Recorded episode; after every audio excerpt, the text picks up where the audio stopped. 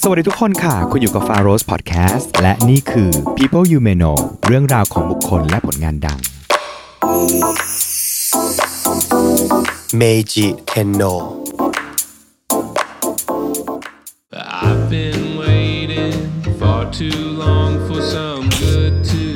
come my way. People You May Know ขอแสดงความยินดีกับ 12 ปี Vespa ประเทศไทยนะคะ Vespa Viva la Vespa สวัสดีค่ะ ก่อนอื่นนะคะ ขอขอบคุณ Vespa Viva la Vespa สำหรับเทปนี้ด้วยนะคะ People y u m a n o ในวันนี้นะคะ เราจะย้ายไปที่ญี่ปุ่นกันอีกครั้งหนึ่งนะคะในช่วงนั้นนะคะ ญี่ปุ่นเองก็มีการ modernization หรือว่าปรับเปลี่ยนให้มีความทันสมัยมากยิ่งขึ้น เพราะว่าโจทย์ใกล้เคียงกับบ้านเรามากจากการเข้ามาของตะวันตกเอยต่างๆนะคะ วันนี้สนุกสนานแน่นอนเป็นเรื่องราวของพระจักรพรรดิเมอิจิแห่งญี่ปุ่นนะคะ แล้วก็เรื่องฝั่งญี่ปุ่นก็กลับมาอีกครั้งหนึ่งนะคะ วันนี้เราจะได้ยินคำว่าขึ้นมา กี่รอบเราต้องมาช่วยกันนับนะคะ ขอต้อนรับพี่อัดบุญนาคค่ะสวัสดีพี่อัดพูดก่อนเข้ารายการบอกว่าโอโซน มีหนังยางไหมโอโซนถามหนังยางอะไรคะหนังสติ๊กอะโอโซนก็ไปหยิบมาให้ พี่อัดก็เอามารัดรัดนิ้วนิ้ว ฉันก็งง พี่อัดรัดทำไมคะอืม พี่จะรัดเอาไว้ให้ไม่พูดคำว่าขึ้นมา ในวันนี้ แล้วเรามาดูกันว่าจะหลุดคำว่าขึ้นมากี่ครั้งนะฮะแต่มันซึ่งน่ารักนะซึ่ง คิดว่าต้องหลุดอยู่ดี แล้วคิดว่ามันช่วยจริงๆเหรอการรัดหนังยางอะมันจะได้ให้มีโฟกัสสมาธิพักหลังพออายุเยอะขึ้นเนี่ยสมาธิกระเจิดกระเจิงนี่เป็นเทคนิคที่ไม่เคยเห็นมาก่อนนะหรอคือรัดหนังยางอันหนังยางหรืออะไรก็ได้ให้มันแบบรู้สึกว่าเตือนตัวร่างกายเองมันถูกแบบพันธการอ๋ออมเป็นคนชอบมีพันธการอืมพันธนาการเออความจริงถ้าเกิดว่ารัดได้ทั้งตัวก็อยากจะรัดแล้วก็นั่งจัดรายการอ่าก่อนอื่นเลยคำว่าจักรพรรดิ ครับคือตามที่เราคุ้นเคยกันดีก็คือแปลว่า ในที่บริเวณนั้นนะมันต้องเป็นจักรวรรดิอืมเนาะคือคนที่ปกครองก็จะเป็นจักรพรรดิอืมอย่างเช่นนโปเลียนอะไรอย่างเงี้ยอืมใช่ไหมคะครองจักรวรรดิเพราะฉะนั้นคนที่เป็นรูเลอร์ก็จะเป็นจักรพรรดิเพราะฉะนั้นในกรณีของจักรพรรดิเมจิ อันนี้ก็คือแบบเดียวกันไหมคะเออมันจะต่างกันนิดหน่อยนะฮะเพราะว่าเอ่อพระจักรพรรดิของญี่ปุ่นเนี่ยเวลาเรียกเนี่ยเขาเรียกกันมาตั้งแต่เนิ่นนานแล้วอืมอืมว่าทำไมอ้าวในยุคอดีตเนี่ยยังไม่เห็นว่าญี่ปุ่นจะไปครองจักรวรรดิเอ่อ ที่ไหน ถ้าส่วนใหญ่เวลาเราบอกว่า imperialism ของจักรวรรดิญี่ปุ่นเนี่ยจักรวรรดินิยมของญี่ปุ่นเนี่ยจะอยู่ในยุคโชวะก่อนสงครามโลกครั้งที่สองที่ไปครองแมนจูครองเกาหลีอย่างเงี้ยฮะเป็นต้นใช่ไหมหรือไต้หวันแต่ว่าของก่อนหน้านั้นเออทำไมเรียกจักรพรรดิล่ะเนื่องจากว่ามีการเทียบเคียงกับประเทศจีน ซึ่งถือว่าเป็นแผ่นดินใหญ่แล้วญี่ปุ่นเป็นเกาะมาใช่ไหมจีนเนี่ยที่เรียกตัวเองว่าจักรพรรดิเนี่ยอ่านอกจากคือมณฑลภายในแล้วเนี่ยคือมีประเทศสลาดอย่างสยามเนี่ยเออก็คือถือว่าเป็นประเทศสลาดที่มาจิ้มกล้อง ให้จีนมีดอกไม้เงินดอกไม้ทองมาบรรณาการเนี่ยจีนจะถือว่าประเทศเหล่านี้ที่มีบรรณาการมาให้ตัวเองเนี่ยเป็นประเทศในจักรวรรดิของตัวเองก็เลยเรียกจักรพรรดิฮะ รวมถึงมณฑลมณฑลก็มีผู้ครองนครใช่อยู่ ทีเนี้ยญี่ปุ่นพยายามที่จะเขาเรียกว่าไม่เอ่อถูกเอ่อครอบงำโดยจีน ก็เลยตั้งตนเรียกตัวเองว่าเทนโน หรือจักรพรรดิเหมือนกัน ฉันก็เป็นเหมือนกัน ฉันก็เป็นเหมือนกันอ๋อเป็นในเชิงความยิ่งใหญ่ความยิ่งใหญ่เออแล้วก็ใช้คำว่าเทนโนเนี่ยมาเรื่อยๆอืมส่วนญี่ปุ่นที่เป็น จักรวรรดินิยมแบบ imperialism แบบอืม concept็ปต์แบบตะวันตกอันนั้นอะก็จะค่อยเป็นยุคโชวะโชวะคือในที่ภายหลัในงในภายหลังที่ช่วงที่ฮึกเหิมจะเข้าสงครามโลกครั้งที่สองอะแล้วก็เดี๋ยวจะมีพูดถึงเรื่องว่าเอ่อในรัชสมัยเมจิชนะเอ่อสงครามรัสเซียอะไรอย่างเงี้ยเพราะฉะนั้นแสดงว่านัยยะของคำว่าจักรพรรดิตรงเนี้ยต้องเข้าใจกันใหม่ว่าอืมอาจจะไม่ได้เหมือนกันเป๊ะเป๊ะเออแบบสมัยจักรวรรดิโรมันจัจักกรรววรรรรดิดินินิยยมมอะไรเหล่านั้นอาจจะคนละอันกันอืม เป็นธรรมเนียมนิยมที่เรียกกันมานานแล้วแต่ชอบเรื่องการอธิบายว่าเทียบเคียงกับจีน ใช่ใช่ความจริงประเทศญี่ปุ่นเนี่ยเอ่อเขาก็จะแบ่งเอ่อรัชสมัยเป็นตามพระจักรพรรดิเขาก็เชื่อกันว่าพระจักรพรรดิเนี่ยจะสืบเชื้อสายจากเทพเนี่ยเอ่อส่งทอดมาเรื่อยๆ แล้วก็เป็นสายตรง แล้วก็ pure บริสุทธิ์มาจนถึงยุคปัจจุบันที่เป็นในศาสนาชินโต แต่ทีเนี้ยก่อนหน้าเอ่อรัชสมัยเมจิเนี่ยก็จะมีพระจักรพรรดิหลายองค์ แต่ว่าเขาจะเรียกยุคที่ยาวๆตรงนั้นนะว่ายุคเอโดะเอโดะอืม ก็จะเคยได้ยินอยู่เวลาเรียนนะคะ ใช่เออยุคเอโดะหรือก่อนหน้านั้นต้องจำไว้อย่างหนึ่งก่อนว่าประเทศญี่ปุ่นเนี่ยปิดประเทศ ปิดประเทศ ไม่มีการติดต่อค้าขายกับเอ่อต่างประเทศเลยอะแต่เราก็คิดว่าอ้าวเอ๊ะแต่ว่าเราก็มีเรือสำเภาจากญี่ปุ่นมาที่เอ่อสยามใช่ไหมฮะมีข้าวของหรือมีชาวญี่ปุ่นที่อพยพมาตั้งถิ่นฐานในหมู่บ้านคนญี่ปุ่นในอยุธยาเอ่อ แต่จริง ๆ แล้วเนี่ยเอ่อถ้าดูโดยรวมเนี่ยรัฐบาลญี่ปุ่นเนี่ยเขาเปิดประเทศแค่เฉพาะเมืองนางาซากินะฮะอ่าเอ่อเมืองนางาซากิเนี่ยก็คือว่าเอ่อจะอยู่ในกิวชูที่เกาะทางใต้สุดนะฮะที่เป็นเกาะใหญ่เนี่ยแล้วก็จะมีเมืองแล้วมีท่าที่เป็นเมืองนางาซากิ แล้วก็ให้ชาวฮอลันดากับชาวโปรตุเกสเนี่ยเออแย่งชิงอำนาจของสิทธิในการที่จะเป็นผู้ค้าเป็นคนกลางในการค้าขายระหว่างประเทศของญี่ปุ่นเนี่ยก็คือระหว่างฮอลันดากับโปรตุเกสอืม ทีนี้เรามาดูตรงยุคสมัยเอโดะเทียบเคียงก็ตั้งแต่อยุธยาตอนปลายจนถึงรัตนโกสินทร์ตอนต้นเนี่ยก็จะเป็นยุคเอโดะแล้วก็จะปรับเปลี่ยนเนี่ยเข้ามาสู่สมัยใหม่นะฮะแล้วก็เข้ามาสู่ในเอ่อสังคมแบบสมบูรณาญาสิทธิราชเนี่ยเอ่อในสมัยรัชกาลที่ 5 กับสมัยเมจิใกล้เคียงกันพร้อมๆเหลื่อมกันไม่กี่ปีเลย มันก็คือเป็นช่วงที่เปลี่ยนผ่านถูกไหมคะถูกต้องครับค่ะก็คือจะมีพระพระราชบิดาของจักรพรรดิเมจิก็คือพระจักรพรรดิโคเมเอ่อ พระจักรพรรดิโคเมก็เป็นคนค่อนข้างที่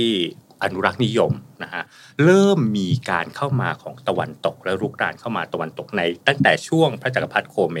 เอ่อพระจักรพรรดิเองเนี่ยก็เห็นว่าเอ่อรัฐบาลทหารแต่ว่าตัวเองเนี่ยไม่อยากจะยุ่งเกี่ยวกับการเมืองเพราะที่ผ่านมาเนี่ยเอ่อพระจักรพรรดิเป็นแค่เอ่อตัวแทนของวัฒนธรรมสัญเป็นลักษณ์สัญลักษณ์เท่านั้นนะก็อยู่เอ่อหน้าที่คืออะไรหน้าที่ก็คือแค่ออกมาแล้วก็แต่งเพลงแต่งกาบกรอนนะฮะแล้วก็เขาเรียกว่าราชการที่ทำก็คืออ่านหนังสือกับแต่งกาบกรอนเท่านั้น ในทางการเมืองมันเป็นเรื่องของโชกุนของโชกุนของไดเมียวเนี่ยไปไปเอ่อทีเนี้ยแต่ว่ามันมีเหตุการณ์เหตุการณ์หนึ่งที่ว่าเอ่อก่อนหน้านั้นเนี่ยเขาจะกลัวฝรั่งเศสกลัวอังกฤษที่กำลังลุกรานแล้วก็ขยายอิทธิพลอาณานิคมมาเหมือนที่ประเทศไทยเลย แต่ปรากฏมีประเทศใหม่อีกประเทศหนึ่งที่จะเข้ามาร่วมสนามในการล่าอาณานิคม อาจจะคิดไม่ถึงเพราะเมืองไทยจะไม่ค่อยไม่ค่อยรู้จักในสมัยนั้นว่าอ้าวคนนี้จะมีอำนาจแล้วเหรอประเทศนี้ อเมริกา อเมริกาถูกต้อง อเมริกาก็เล็งเห็นแล้วแหละว่าเออญี่ปุ่นเนี่ยเป็นที่หนึ่งที่เขาน่าจะขยายอาณานิคม ที่ไม่ต้องไปแข่งกับฝรั่งเศสกับอังกฤษเพราะฝรั่งเศสกับอังกฤษไปขยายที่อื่นแล้วเนี่ยเอ่อตอนแรกเขาเนี่ยติดต่อเข้ามา แต่ตอนนั้นญี่ปุ่นปิดประเทศอยู่ใช่ไหมเอ่อญี่ปุ่นก็ไม่ยอมรับไม่ไม่ไม่จะมาสัมพันธไมตรีไม่จะมาเจรจาอะไรเลย อเมริกาก็เลยถึงขั้นว่าเอาเรือรบนะฮะแล้วที่ญี่ปุ่นเขาจะมีคำหนึ่งเขาเรียกว่าเรือดำคุโรบุเนะ อะไรที่เป็นคุโรบุเนะก็คือเป็นอะไรที่เป็นปีศาจที่เข้ามาจากข้างนอกที่จะเข้ามามีอิทธิพล นั่นคือทำไมเรียกเรือดำเพราะว่าทำจากเหล็กที่ผ่านมาเรือที่ไปสำเภาค้าขายเป็นเรือไม้สีน้ำตาลใช่ไหมแล้วก็เป็นเรือแบบเรือสำเภา แต่เรือดำนี่เป็นเรือจากกลไอน้ำเพราะว่าคุโรเขาว่าสีดำสีดำบุเนบุเนะก็คือว่าเออเรือเรือเข้ามาแล้วประชิดปิดอ่าวญี่ปุ่น แล้วบังคับให้ญี่ปุ่นเปิดประเทศ ญี่ปุ่นก็เลยต้องยอมเจรจาตัวรัฐบาลบากุหูตอนนั้นก็ต้องยอมเจรจา แล้วในความระสานระสายว่ามีอิทธิพลจากตะวันตกเข้ามา แล้วก็การเมืองภายในประเทศ รัฐบาลบากุหูข้างในก็ระสำระสาย ก็เลยเกิดการที่ว่าเอาพระจักรพรรดิดึงเข้ามาเพื่อที่จะเป็นอำนาจในการที่ถ่ายอำนาจของรัฐบาลบากุหูไปสู่พระจักรพรรดิคือหมายความว่ายุคของพ่อเนี่ยเป็นยุคที่ อำนาจทางการเมืองมันไปตกอยู่กับเจ้าของนครเจ้าของนครกับรัฐบาลกลางรัฐบาลที่กลางที่เป็นทหาร ตัวเองเนี่ยเป็นสัญลักษณ์ แต่ตอนนี้มันเริ่มเปลี่ยนถ่ายแล้วเริ่มเปลี่ยนถ่ายเหมือนกับว่ารวบมาให้เป็นอำนาจของจักรพรรดิแทนอืมค่ะไม่ตอนที่ช่วงที่รวบเนี่ยก็พอดีให้ที่ว่ากำลังเขาก็เริ่มตัดสินว่า อยากจะเปิดประเทศเอ่อรัฐบาลทหารเขาก็อยากจะเปิดประเทศ อยากจะทำประเทศให้ modernization westernization มีการติดต่อต่างชาติ แต่ปัญหาอยู่ที่พระจักรพรรดิที่จะเอามาเป็นสัญลักษณ์เนี่ย กลายเป็นกันชนระหว่างรัฐบาลทหารกลางกับรัฐบาลเอ่อไดเมียวท้องถิ่น พระจักรพรรดิโคเมเนี่ยเอ่อมีหัวอนุรักษ์นิยม ไม่ค่อยชอบของต่างชาติ แต่ปรากฏว่าสวรรคตพอดี สวรรคตประมาณอายุ 36 ชันษาเท่านั้นนะก็เลยมีข่าวลืออันหนึ่งว่าเอ๊ะถูกลอบปลงพระชนม์หรือเปล่า แล้วก็เลยให้พระจักรพรรดิเมจิ ซึ่งตอนนั้นยังทรงพระเยาว์อยู่เนี่ยขึ้นครองเออเป็นลูกแท้ๆขึ้นครองในพระชันษาเพียง 14 ชันษา ทีนี้เรามาดูพระราชประวัติของพระจักรพรรดิเมจิพระจักรพรรดิเมจิเกิดจากแม่ที่เป็นสามัญชนนะฮะแม่ที่เป็นสามัญชนเนี่ยเป็นเขาเรียกว่าเป็นนางสนองพระโอษฐ์ความจริงพระจักรพรรดิโคเมก็มีพระสนมหลายพระองค์ที่เป็นเจ้าอยู่ แต่ว่าแม่ของพระจักรพรรดิเมจิเนี่ยเป็นสามัญชนทำให้พระจักรพรรดิเมจิไม่มี พระอิสริยยศที่แบบว่าที่จะพอที่จะเป็นเจ้าชาย อ่าเหมือนกับเทียบก็คือจริง ๆ แล้วถ้าเกิดเกิดแต่แม่ที่ใหญ่ๆอะจะเป็นเออเจ้าฟ้าเจ้าฟ้าว่งั้นเถอะเออแต่อันเนี้ยใช่เป็นลูกแบบก็เป็นเหมือนพระองค์เจ้าถ้าเกิดเป็นอ่าไทย แต่ทีเนี้ยปรากฏว่าพระจักรพรรดิโคเมเนี่ยมีเอ่อพระราชโอรสพระราชธิดา มีลูกชายลูกสาวหลายองค์มาก แต่ว่าสิ้นพระชนม์เสียไปตั้งแต่ทรงพระเยาว์หมดเลยนะอุ้ยก็เลยทำให้เอ่อลูกชายคนที่สองซึ่งเกิดจากสามัญชนเนี่ยเอ่อได้เป็น เหมือนพระบรมโอรสาธิราช เป็นพระยุพราชที่จะต้องเป็นผู้สืบสกุลสืบทอด ซึ่งเขาแต่งตั้งกันมาก่อนแล้วใช่ไหมคะแต่ยังยังไม่ได้แต่งตั้งทำยังไงล่ะก็แม่เป็นสามัญชนเอ่อก็เลยให้ไปเป็นลูกเลี้ยงของพระจักรพรรดินีอาสาโกะพระจักรพรรดินีองค์ใหญ่นะที่เป็นควีนรีเจนต์อย่างเงี้ยขึ้นมา แล้วก็เลยทำให้เอ่อมีศักดิ์เป็นพระยุพราชแล้วก็เป็นเอ่อพระหน่อเนื้อที่จะเอ่อเป็น จักรพรรดิองค์ถัดไปได้ ก็เปลี่ยนตัวลูกไม่ได้ก็จะเปลี่ยนสถานะของแม่ แต่เปลี่ยนแม่ไม่ได้ก็เลยบอกว่าไปเป็นลูกเลี้ยงของควีนใช่แล้วกันของควีนอ่าแล้วเอิ่มแม่แท้ๆก็ยังเป็นพี่เลี้ยงเป็นคนที่ดูแลต่อไปอยู่ แล้วแม่แท้ๆก็ผลักดันลูกตัวเองมาก นะฮะเข้มงวดกับเรื่องการศึกษามากนะฮะพระจักรพรรดิเมจิตอนที่ยังเด็กๆอยู่เนี่ยก็ต้องเรียนเขียนอักษร แล้วตอนบ่ายเนี่ยพระจักรพรรดิโคเมก็จะดูแลคือหนึ่งในความสามารถของราชวงศ์ญี่ปุ่นที่ต้องมีคือสามารถแต่ง โคลงฉันท์กาพย์กลอนไล่คือแต่งร้อยกรองนะหรือเรียกภาษาญี่ปุ่นเรียก uta เขาเรียกว่าเป็นพระราชกรณียกิจที่สำคัญ จนปัจจุบันเราก็ยังจะต้องเห็นว่าในทุกปีช่วงปีใหม่นะฮะพระราชวงศ์ทุกคนจะต้องแต่งโคลงกลอนอันหนึ่ง แล้วก็ต้องออกมาอ่านต่อหน้าพระจักรพรรดิปัจจุบันก็ยังมีตอนบ่ายของทุกวันเนี่ยพระจักรพรรดิโคเมจะดูแลเรื่องการแต่งโคลงฉันท์กาพย์กลอนไล่ของพระจักรพรรดิเมจิเองเลย ในตอนที่ยังทรงพระเยาว์ แล้วก็พระเจ้าพระเมจิตอนที่มาเป็นลูกของควีนแล้วเนี่ยก็มีเฉลิมพระนามมีชื่อนะฮะใหม่ชื่อมุตสุฮิโตะนะฮะแล้วก็ทำให้ได้มีตำแหน่งในการที่จะเอ่อครองราชย์และพอเอ่อพ่อพ่อสวรรคตปุ๊บก็ได้ขึ้นอืมอืมเตรียมมาแล้ว เตรียมมาแล้วจากฉากมาเรียบร้อยขึ้นมา ทีเนี้ยเราก็จะเริ่มเห็นแล้วว่าอะ มีเขาเรียกว่ามีความที่เป็นลูกที่เกิดจากเอ่อเมียที่เป็นสามัญชน มีความที่ต้องไปเป็นลูกเลี้ยงเนี่ยในช่วงเนี้ยมันจะทำให้ก่อให้เกิดมีข่าวลือในช่วงหลังขึ้นมา คือยังไงคะเดี๋ยวจะเล่าให้ฟังตอนจบอ่าอันนี้จะอ่าตัดมาตอนที่เอ่อพระจักรพรรดิเมจิขึ้นครองราชย์แล้ว แล้วทำอะไรบ้างเอ่อพระจักรพรรดิเมจิเนี่ยก็เอ่อทรงสมรสพอตอนขึ้นครองราชย์อ่าแล้วก็ทรงสมรสทันที ก็ทรงแต่งงานกับพระจักรพรรดินีฮารุโกะนะฮะพระจักรพรรดินีฮารุโกะเนี่ยก็คือเป็นลูกผู้ลากมากดี แต่ว่าชันษาเนี่ยอายุมากกว่า 3 ปีนะฮะก็เป็นเมียที่มีอายุมากกว่านะฮะแต่ว่าคอยช่วยเหลือ support อย่างดี แล้วก็นิสัยของสองพระองค์เนี่ยก็เข้ากันได้อย่างดี ทั้งทั้งที่ว่า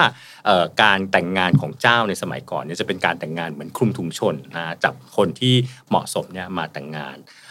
แล้วก็มีความน่ารักของพระจักรพรรดิเมจิว่าอชอบตั้งชื่อเล่นให้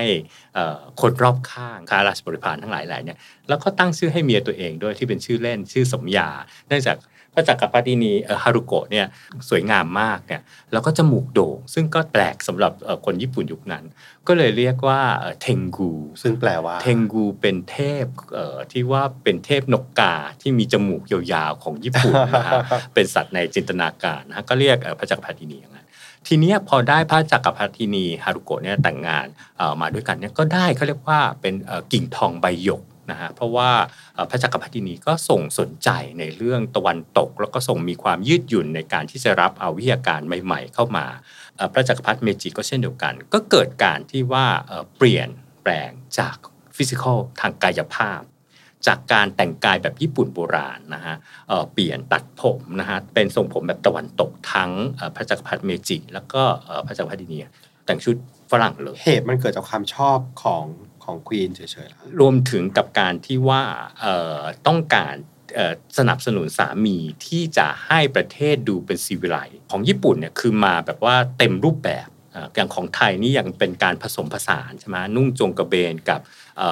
เสื้อแขนหมูแฮม แต่ว่าของญี่ปุ่น คือเต็มยศทรงเต็มยศเลยนะครับใส่คอร์เซ็ตนะฮะแล้วก็ใส่เอ่อตัวเขาเรียกบูซีเย่ที่เป็นแบบว่าโครงที่ว่าทำให้เอ่อกระโปรงเป็นเหมือนมดตะหน่อยนะอืมแล้วก็ก้าวผมเอ่อเครื่องประดับทุกอย่างไม่พอ มีอันหนึ่งที่ว่าคนไทยไม่ค่อยรู้ เพราะว่ามันเป็นช่วงระยะเวลาสั้นๆ และเป็นสิ่งที่น่าสนใจมากเอ่อเป็นการปรับเปลี่ยนโดยใช้เอ่อตัว physical ทางกายภาพ สร้างอาคารขึ้นมาหลังหนึ่ง ชื่ออาคารโรคุเมกังนะฮะ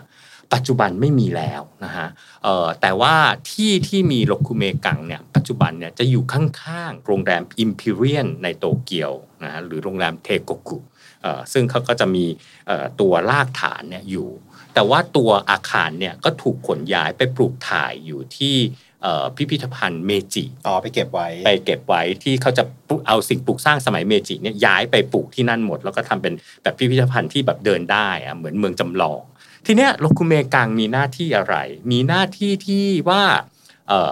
เป็นสถานที่ที่ให้ออกสโมสรแบบตะวันตก พระจักรพรรดิและพระจักรพรรดินีก็จะเชิญเหล่าขุนนาง แล้วก็เหล่า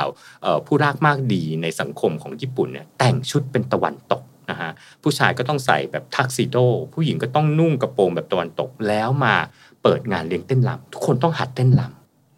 แล้วก็เชิญทูตานุทูต เชิญฝรั่ง เชิญชาวตะวันตกเข้ามาพ่อค้าวานิชที่เข้ามาในเมจิยุคนั้นเนี่ยเชิญเข้ามาจัดงานเลี้ยงนะฮะอยู่ตลอดเวลา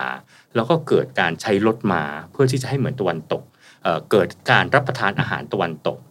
คุณนางลำบากมากกำลังจะถามอยู่พอดีเลยว่าแล้วมันไม่เกิดแรงต้านของคนข้างในเหรอเพราะว่าอันนี้มันดูเปลี่ยนแบบ เปลี่ยนแบบพลิกเลพลิกยอะเลยใช่ จากการที่รับประทานแบบว่าญี่ปุ่นอาหารทุกอย่าง อย่างอาหารเช้าก็จะเอ่อรับคาเฟโอเล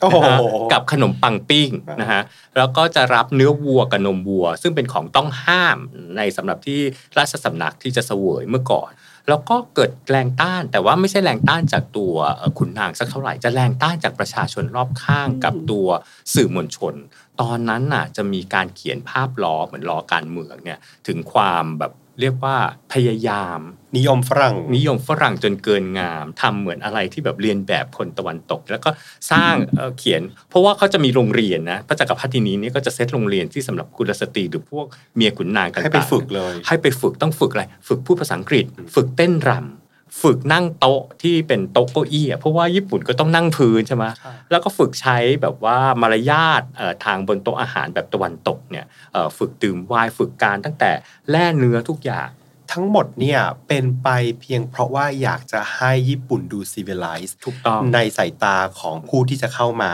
ใช่ซึ่งของตะวันตกที่ว่านี่ก็คืออเมริกา ไม่ใช่แค่อเมริกา ทั้งทั้งหมดเลยตะวันตกแล้วก็รวมถึงเอเชียด้วย คือกลัวในเรื่องของความมั่นคงเหรอคะหรือว่ากลัวเรื่องอะไรเออพยายามที่จะแสดงให้เป็นซีวิไลเอ่ออะไรที่เป็นตะวันตกจะรับมาระบบการศึกษาก็รับมาอาทิเช่นพระจักรพรรดินีเนี่ยก็เป็นทรงเป็นตัวตั้งตัวตีในการที่จะให้มีการศึกษาสำหรับเด็กผู้หญิง ก่อนหน้านั้นเนี่ยไม่มีการศึกษาสำหรับเด็กผู้หญิงในระยะในในระดับบนมีแต่ผู้ชายเท่านั้นเขาก็มีการสร้างโรงเรียนสตรี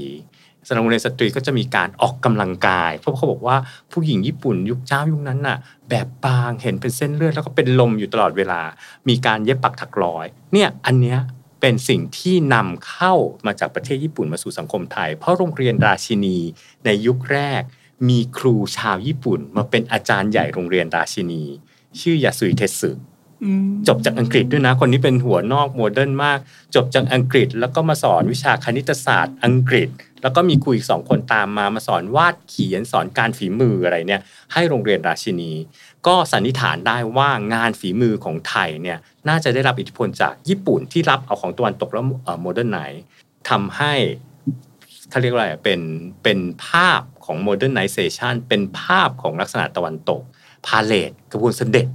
ที่เป็นแบบตะวันตกนั่งรถมาเนี่ยจะต้องออกมาเพื่อแสดงให้เห็นเขาเรียกว่าเป็นเพเจนอย่างหนึ่ง เวลาเราพูดคำว่าเพเจนเนี่ยเราจะนึกถึงแต่ว่า beauty pageant ใช่ไหมแต่จริง ๆ แล้วในการที่แสดงออกเนี่ยมันมีคำคำหนึ่งที่แปลเป็นภาษาไทยเอ่อชอบมากนาฏกรรมทางการเมืองอืมมันเป็นการแสดงออกถึงอำนาจอย่างหนึ่งนะฮะสิ่งที่คนคิดว่าเป็นสิ่งไร้สาระเสื้อผ้าหน้าผมนะฮะรูปถ่าย พระจักรพรรดิเมจิทรงเกลียดมากที่จะถ่ายรูปแต่ต้องยอมเพื่อที่ว่าจะมีรูปถ่ายเนี่ยส่งไปให้เจ้า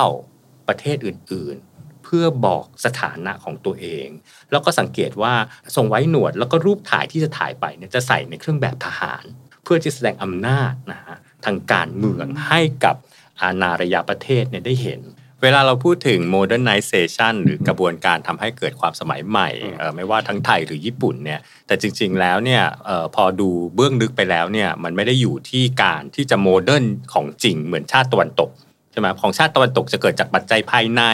เกิดจากการปฏิวัติอุตสาหกรรมอะไรอย่างเงี้ย แต่ว่าของชาติตะวันออกเนี่ยคือเป็นการเรียนแบบของชาติตะวันตกเอ่อบางครั้งเขาก็เลยใช้คำว่า westernization เพราะว่ารับมา รับมา แล้วก็เรียนแบบตะวันตก แล้วก็การปรับเปลี่ยนให้เป็นรูปแบบตะวันตก แล้วสิ่งที่เอ่อทำให้ดูซีวิไลที่ง่ายที่สุดอย่างที่เคยพูดไปแล้วเนี่ยคือการแต่งกายอ่าเออทีเนี้ยการที่พระจักรพรรดิเมจิและพระจักรพรรดินีเมจิเนี่ยในการชอบใช้ฉลองพระองค์หรือแต่งกายเนี่ยเป็นฝรั่งเนี่ยเออมันก็ทำให้หลงเหลืออิทธิพลเหล่านั้นนะมาจนถึงญี่ปุ่นยุคปัจจุบัน มาคำว่าก่อนหน้านั้นอืมแต่งไม่แต่งฝรั่งเลย แต่งญี่ปุ่นกันหมดนะ แล้วก็ทรงผมก็เป็นทรงผมแบบญี่ปุ่นแท้ๆแล้วก็มาปรับเปลี่ยนทรงผม ปรับเปลี่ยนรูปลักษณ์ทั้งหมดในช่วงจักรพรรดิเมจิอืมเพราะฉะนั้นเอ่อพระจักรพรรดิเมจิเนี่ยก็เลยกลายเป็นต้นแบบในการแต่งชุดแบบตะวันตกให้กับประชาชนญี่ปุ่น ก็คือเป็นญี่ปุ่นแบบสมัยใหม่ สมัยใหม่อืมที่เราเห็นทุกวันนี้ผู้ชายญี่ปุ่นใส่สูทไปทำงาน ใช่เกิดจากยุคสมัยเมจิทั้งสิ้น สำหรับประชาชนเนี่ยมันจะมีเทรนด์มีอะไรเงี้ยมาแทรกใช่ไหมจนถึงปัจจุบันเนี่ยเราก็จะเห็นรูปลักษณ์ที่เอ่อปรับเปลี่ยนไป แต่สิ่งหนึ่งที่ยังความเป็นอนุรักษ์นิยมที่ยังคงยุคสมัยของเมจิมาจนถึงปัจจุบันก็คือกลุ่มราชวงศ์ญี่ปุ่นค่ะเออเราปัจจุบันเห็นญี่ปุ่นเวลาแต่งชุดในพระราชพิธีเอ่อพระจักรพรรดิหรือราชวงศ์เนี่ยคือจะแต่งชุดเต็มเต็มนะเอ่อพระราชวงศ์ที่เป็นฝ่ายชายนี่ก็จะแต่งชุดที่ถ้าเป็นงานช้าเป็นฟรอก โค้ดเป็นแบบหางยาวกางเกงเทาเหมือนรูปแบบที่รับจากราชวงศ์อังกฤษเลย ราชวงศ์ผู้หญิงจนปัจจุบันก็ยังต้องสวมถุงมือแล้วก็ใส่หมวก อันนี้ยังเป็นอิทธิพลที่เกิดขึ้นในจากที่จักรพรรดิเมจิเป็นต้นแบบกับพระจักรพรรดินีแล้วก็สืบทอดมาถึงปัจจุบันไม่ว่าจะเป็นทั้งฝั่งประชาชน แล้วก็ฝั่งเอ่อเขาเรียกว่าฝั่งเอ่อเจ้า เพื่อที่จะแสดงให้เห็นว่าเราไม่ได้อ่อบ้านป่าเมืองเถื่อนบ้านป่าเมืองเถื่อนไม่ใช่ uncivilized แต่มันก็ย้อนแย้งอยู่อย่างหนึ่งในในลักษณะที่ว่าทำไมการทำเลียนแบบตะวันตก คือเป็นการแสดงความพัฒนา แต่ concept เอ่อในยุคนั้นเนี่ยเอ่อ มันยังไม่มี concept เขาเรียกว่าการที่ทำให้ local เออมาเป็นจุดเด่น แล้วก็โชว์ความเป็นเอ่อ localize เนี่ยขึ้นมาให้เป็นอินเตอร์หรือแสดงภาพให้ให้รู้ว่าเรามีวัฒนธรรมอันดีงามเเราเป็นประเทศที่เเขาเรียกว่าอะไรรุ่มรวย ประเทศที่ตะวันตกยอมรับในความรุ่มรวยวิทยาการในช่วงอันนั้นก็คือประเทศจีน เอ่อเท่านั้นเอ่อแต่ว่าประเทศอื่น ๆ ในชาติเอเชียก็ต้องทำตัวให้เป็น westernization หรือทำให้เป็นตะวันตก แล้วก็อันหนึ่งที่เกิดขึ้นโดยตั้งใจหรือไม่ได้ตั้งใจก็ตาม ก็คือการมีเขาเรียกว่า concept ของคำว่ารัฐชาติสมัยใหม่ เพราะฉะนั้นเอ่อการที่บอกว่าเป็นประเทศญี่ปุ่น เป็นประเทศไทย เป็นประเทศสยาม concept นั้นนะคือการรับเอาของตะวันตกเข้ามาเอ่อ ของญี่ปุ่นก็เช่นเดียวกัน พระจักรพรรดิเมจิก็เลยพยายามที่จะอธิบายอธิบายเอ่อแล้วก็มันก็เลยโดยปริยายว่าก็จะสร้างค่านิยมของความเป็นเอ่อเอ่อชาตินิยมเอ่อเกิดขึ้นเอ่อพระจักรพรรดิก็จะเป็นคนนำในการสร้างเอ่อชาตินิยมขึ้นมา แล้วพระราชพิธีต่างๆ ที่เกิดขึ้นในยุคนั้นที่จะให้ประชาชนเห็นน่ะการนั่งรถม้าการเอ่อ สวนสนามขบวนพระยุหญาตราการเสด็จอะไรอย่างเงี้ยหรือกระทั่งที่เล่าให้ฟังเรื่องลกุเมกังงานเลี้ยงสโมสรทั้งหมดเนี่ยคือเป็นการรับให้เห็นว่าทำตะวันตกแล้วก็ส่งผ่านให้ประชาชน ให้ขุนนางเชื่อ เท่านั้นไม่พอ แต่เป็นการแสดงสร้างภาพประกาศสักดาให้ชาวตะวันตกเอาไปพูดกันต่อว่า ประเทศญี่ปุ่นพัฒนาเอ่อทัดเทียมกับพวกเราแล้วนะ สิ่งที่พวกเรามีญี่ปุ่นก็มี ไม่ได้กิ๊กก๊อกนะไม่ได้กิกกอก เพราะฉะนั้นพระเจยวัตรทุกอย่างในการที่ว่ารับประทานอาหารตะวันตกแต่งกายตะวันตกเอ่อใช้ของตะวันตกที่เป็นแบบรถม้าหรือหรืออะไรก็ตามเนี่ยเออเป็นสิ่งที่พระจักรพรรดิเมจิเนี่ยเอ่อค่อนข้างที่จะเขาเรียกว่าคำนวณแล้ว เนื่องจากว่าตัวพระองค์เองโดยเขาเรียกว่าโดยส่วนพระองค์เนี่ยเป็นคนสมถะอืมอืมเป็นคนสมถะมาก เป็นคนใช้เอ่อประหยัดมัธยัสถ์นะฮะ เขาก็มีเรื่องราวเล่าให้ฟังว่าตอนที่พระโอรสลูกชายท่านที่เป็นจักรพรรดิในยุคถัดมาคือจักรพรรดิไทโชเนี่ยสร้างปราสาทแบบตะวันตก สร้างพระราชวังแบบตะวันตก ที่อากาซากะเนี่ยสร้างหรูหราเต็มที่นะฮะตอนนี้เขาก็มีเปิดบ้างให้ให้เข้าชมเป็นระยะระยะถ้าใครไปเออพระจักรพรรดิเมจิตำหนิลูกชายนะว่าสร้างหรูหราอลังการเกินทีเนี้ยความมัธยัสถ์ของพระจักรพรรดิเมจิเนี่ยก็ยังส่งผ่านมา ในยุคหลังๆนะฮะแล้วก็ยิ่งยุคหลังๆ เวลาญี่ปุ่นพอกลายเป็นประชาธิปไตยแท้เนี่ยจะถูกตรวจสอบเรื่องงบประมาณของสถาบันนะเพราะฉะนั้นสถาบันจะต้องแสดงออกให้เห็นว่าประชาชนเห็นว่าประหยัดมัธยัติอย่างไร เพราะฉะนั้นจะได้เห็นข่าวหรือเห็นสารคดีที่จะไปดูว่าพระจักรพรรดิเสวยอะไรนะฮะพระจักรพรรดินีมีการใช้วน ฉลองพระองค์อย่างไรนะฮะมีรูปมาเทียบเคียงว่า เคยฉลองพระองค์อันนี้ไปในแล้วไปเสด็จประพาสตอนนี้ แต่มาในงานนี้ท่าน เอ่อรีเมค Adapt อะแดปนะฮะเปลี่ยนเอ่อโครงสร้างแต่ว่ามาจากชุดเดิมเนี่ยก็จะเป็นเอ่อสิ่งที่จะได้รับการชื่นชมจากประชาชน อันนี้ก็เป็นสิ่งที่เรียกว่าน่าจะได้เรียกว่ามรดกตกทอดจากเอ่อพระจักรพรรดิเมจิอืมมาเอ่อแต่ว่าเพียงแต่ว่าในช่วงไทโชว์หรือโชวะเนี่ยอาจจะมีการเอ่อใช้เอ่อเขาเรียกว่าสุรุ่ยสุร่ายในการที่เอ่อใช้จ่ายเนี่ยค่อนข้างเยอะอยู่พอสมควร เพราะฉะนั้นในแง่ของ concept ก็คือพี่อัดกำลังจะบอกว่า มันมีความแนวคิดเรื่องรัฐชาติสมัยใหม่ ซึ่งถูกต้องสิ่งนี้มันเป็นเรื่องแบบตะวันตกตะวันเพตกราะฉะนั้นการที่จะ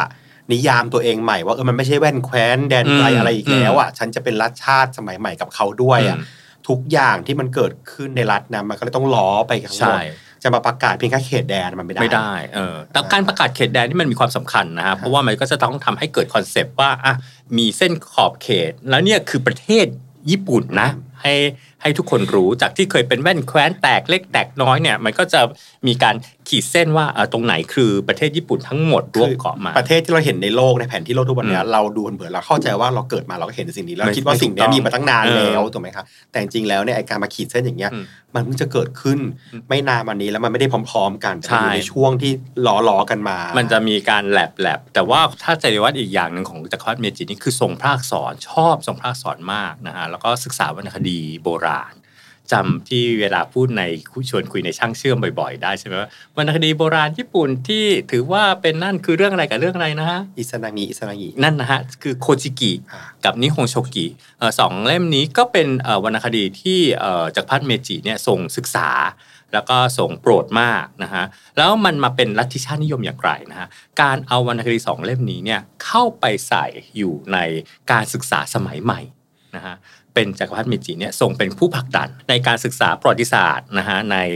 โรงเรียนในระบบการศึกษาสมัยใหม่ในเมจินะฮะที่จะมีการศึกษาแบบตะวันตก ก่อนหน้านั้นจะมีเทราโกยะเหมือนโรงเรียนวัดน่ะให้เรียนจะมีขุนนางก็มีวิธีการเรียนหรือว่าตัวพระจักรพรรดิคนชั้นสูงก็จะมีวิธีการเรียนเหมือนครูประจำบ้านหรือสอนในลักษณะเอ่อเฉพาะทางแต่การศึกษาแบบตะวันตกที่มีโรงเรียน เป็นระบบระเบียบอย่างเงี้ยตอนแรกอาจจะไม่ใช่ 6 3 3 เหมือนยุคปัจจุบันนะแต่ว่ามันจะมีลักษณะคล้ายๆ กันที่มีโรงเรียนชั้นต้น โรงเรียนประถม โรงเรียนมัธยม โรงเรียนชั้นสูง หรือระดับมหาวิทยาลัยเนี่ยก็เกิดขึ้นในสมัยเมจิ ดังนั้นมันต้องมีแบบเรียนหรือมีระบบการศึกษาที่เกิดขึ้นแบบเรียนประวัติศาสตร์ของยุคเมจิเนี่ยพระจักรพรรดิเมจิก็ส่งผลักดันให้เอาเรื่องอ ปการนำเทพเนี่ยของญี่ปุ่นเนี่ยใส่เข้าไปนะฮะเพื่อที่จะให้คนญี่ปุ่นเกิดความภาคภูมิใจในว่ารากเหงาในรากเหง้าเราเป็นประเทศที่เกิดขึ้นนะฮะจากเทพอิซานามิอิซานางิเป็นประเทศแรกเป็นเกาะแรกเนี่ยว่าเทพเจ้าทรงเห็นว่าเอ่อญี่ปุ่นเนี่ยมีความสมบูรณ์พร้อม แล้วก็เป็นคนสร้างขึ้นมาในโลกนี้นะฮะเออแล้วก็ลัทธิชาตินิยมอันเนี้ยนอกจากในการศึกษาของระบบการศึกษาปกติทั่วไปแล้ว ระบบการศึกษาของทหาร ก็เอาเรื่องโคจิกิกับนิฮงโชกิเนี่ยเข้าไป แล้วมันเกิดผลพวงอิทธิพลอะไรบ้างนะฮะมันเกิดยาวมาจนกระทั่งถึงเอ่อช่วงก่อนสงครามโลกครั้งที่สองที่คนญี่ปุ่นเรียนลักษณะแบบเรียนชาตินิยมอันนี้ขึ้นมา ก็จะคิดว่าตัวเองเนี่ยเอ่อเหนือกว่าประเทศอื่นเอ่อเป็นเทพนะฮะแล้วก็เอ่อทำให้เกิดสงครามโลกครั้งที่สองขึ้น เพราะว่าฮึกญี่ปุ่นเหิมเอ่อคิดว่าตัวเองเป็นประเทศที่เป็นใหญ่ มาก แล้วมันก็เลยมีอิทธิพลไปด้วยกันกับตอนนั้นที่ฮิตเลอร์ออกมาพร่ำสอนคนเยอรมันว่าพวกเราเนี่ย เป็นพวกที่มีอารยะอารยะสูงส่งกว่าคนอื่น ว่าแนวคิดนี้คือไปด้วยกันหมดเลย ใช่ แล้วก็ทำให้ concept ที่คนไทยเนี่ยมักจะติดภาพว่าคนญี่ปุ่นเนี่ยเป็นชาติที่เป็นความชาตินิยมสูง แต่อันนั้นน่ะคือภาพจำของเขาในยุคสงครามโลกครั้งที่สองโกโบริโกโบริถูกต้องในยุคโกโบริสงครามโลกครั้งที่สองเนี่ยญี่ปุ่นเป็นชาติที่เป็นชาตินิยมมากนะฮะอันนี้ก็คือผลพวงจากการศึกษาในยุคเมจิที่เอาเรื่องโคจิกิกับนิฮงโชกิเข้ามา แต่หลังจากนั้นทำไมญี่ปุ่นไม่เป็นชาตินิยมเลย เพราะว่าเอ่อ นายพลแมคอาเธอร์ที่หลังเอ่อแพ้สงครามโลกครั้งที่สองแล้วมาคุมญี่ปุ่นเนี่ยปฏิรูปการศึกษาญี่ปุ่นใหม่หมดเลยเอาออกเหรอครับเอาออก แล้วก็ญี่ปุ่นเป็นรัฐ secular state เอารูปเคารพพระจักรพรรดิออกในโรงเรียน ตามโรงเรียนต้องไม่มีเรื่องศาสนา ไม่มีเรื่องสถาบันเอ่อ พระจักรพรรดิเพราะว่าเอ่อเป็นรัฐที่เป็นรัฐเซคุราเซตรัฐคารวาสรัฐคารวาสเออเลยไม่มีสิ่งเหล่านี้ ก็คือเกิดจากในพลแมคอาเธอร์ในพลแมคอาเธอร์ก็เลยทำให้ญี่ปุ่นเนี่ยเอ่อร่มเอ่อความคิดในเรื่องชาตินิยมเนี่ยจะแตกต่างจากก่อนยุคหน้านั้น ก่อนยุคหน้านั้นเป็นแบบชาตินิยมจ๋ามากๆ แล้วพวกเราก็ดูคู่กรรมดูคู่กรรมเราก็เลยเข้าใจว่าเออเขาปัจจุบันก็คงเป็นอย่างเป็นนั้ชานติอนิยยู่มแต่ตอนนี้ไม่ได้เป็นเช่นนั้นแล้วอืมอีกอันหนึ่งที่ทำให้เกิดลัทธิชาตินิยมขึ้นมาด้วยเนี่ยเนื่องจากว่า พระจักรพรรดิเอ่อเมจิเนี่ยทรงเป็นคนที่มีความเป็นผู้นำสูงนะฮะเออแล้วก็นำทหารหารนะฮะก็คือเขิมว่ารบชนะรัสเซีย สงครามอะไรคะสงครามรัสเซียญี่ปุ่น ตั้งแต่ยุคเมจิอะแล้วกลายเป็นว่าการที่ประเทศเอเชียชนะประเทศตะวันตกเนี่ยสร้างความฮึกเหิมเนี่ยไปทั่วเอเชียเลยนะ มันดังไปหมด มันดังไปหมดนะฮะตอนจักรพรรดิเมจิสวรรคตเนี่ยเอ่อ คนจากไม่ว่าจะเป็นอาหรับนะเจ้าชีคทางอาหรับสุลต่านอาหรับนะฮะทางอียิปต์ตุรกีทุกคนส่งสารแสดงความแล้วก็สรรเสริญว่าเป็นจักรพรรดิผู้ยิ่งใหญ่ เพราะว่าเป็นคนชาติเอเชียที่นำไปรบและชนะชาติตะวันตก แล้วสิ่งเหล่านั้นเป็นมรดกตกทอดหลงเหลือมาในความเขาเรียกว่า ความภาคภูมิเกียรติภูมิของคนญี่ปุ่น จนทำให้เกิดสงครามโลกครั้งที่สองก็คือฮึกเหิมอะใช่และได้มีผลงานจากเรื่องสงครามอีกอืมแต่ถ้าเกิดสงครามนั้นแพ้อาจจะเปลี่ยนก็ได้อาจจะคเปลี่ยนก็ได้นะเออประเทศญี่ปุ่นอาจจะไม่ได้เป็นอาจจะเป็นประเทศที่ humble มากกว่านี้ เพราะว่าคนญี่ปุ่นเนี่ยจนกระทั่งยุคปัจจุบันเนี่ยมันยังหลงเหลือแนวคิดอย่างเนี้ยอยู่อย่างหนึ่งก็คือว่าที่ขำและตลกและมักจะพูดกันในหมู่นักเรียนไทยที่ไปเรียนญี่ปุ่นว่า ญี่ปุ่นเขาไม่ได้คิดว่าตัวเองเป็นเอเชีย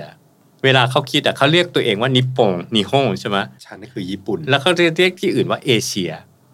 อ๋อแล้วคำคุณศัพท์ที่ว่าอะไรที่มันดูเอเชียเนี่ยคือไม่รวมญี่ปุ่น แล้วพวกเราก็ว่า เอ๊ะ แล้ว you ไม่ได้เป็นเอเชียเหรออย่างเงี้ยอ๋ออาหารที่เป็น ethnic พวกอาหาร เอเชียตะวันออกเฉียงใต้อาหารไทยอาหารอินโดอะไรที่ไปฮิตในญี่ปุ่นเนี่ยเขาเรียกอาหารเอเชียแล้วเวลาเราบางทีเราก็บอกหึไม่ include ตัวเองไม่ include ตัวเองเหรอหรือมีอยู่ยุคหนึ่งในยุคทศวรรษ 90 เนี่ยเอ่อ interior ที่ฮิตมากคือ interior ที่เป็นลักษณะเอ่อพื้นเมืองที่แบบเป็นเอเชียตะวันออกเฉียงใต้เขาก็เรียกว่า การแต่งบ้านแบบเอเชีย แล้วเราก็บอกอ้าวการแต่งบ้านแบบญี่ปุ่นมันไม่เป็นเอเชียตรงไหนเหรอแต่การแต่งบ้านแบบเอเชียต้องใช้ผ้าแบบผ้าบาติกเอ่อมีตะกร้าสานของไทยของเวียดนามเอ่อมีผ้าไทยมีหมอนขวานอะไรอย่างเงี้ยเออคือเป็นการแต่งบ้านที่เป็นแบบเอเชีย ซึ่งอันนี้เป็นหลักฐานที่ดีในการชี้ให้เห็นว่าเขาไม่ได้รู้สึก ว่าตัวเองเป็นเอเชียเขารู้สึกเขารู้สึกว่าอีกแบบหนึ่งว่าเอ่อเขาเหนือกว่าเหนือกว่า อืมมันยังหลงเหลือมาจนถึงทุกวันนี้ฮะอ๋อโดยที่คนญี่ปุ่นเองก็ไม่รู้ตัวนะคนญี่ปุ่นเองเขาก็พยายาม concern เรื่องการที่แบบว่าเราจะต้องไม่เหยียดอะไรอย่างเงี้ย ระวังตัวมาก เออแต่ว่าโดย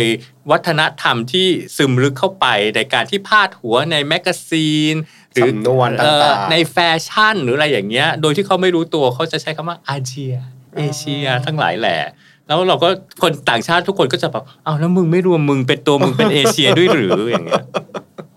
ที่แรงกว่านั้นเวลาคนตะวันตก ซึ่งแบบหลาย ๆ คนน่ะ ที่ไม่มีความรู้เรื่องภูมิศาสตร์อะไรเลยเรียกทั้งหมดตรงเนี้ยอืมว่าจีนด้วยซ้ำใช่คือญี่ปุ่นอาจจะไม่รู้ด้วยซ้ำว่าอ๋อถ้าเกิดตัวเองถูกมองจากที่อื่นมาอืมพวกเราทั้งหมดอะค่ะ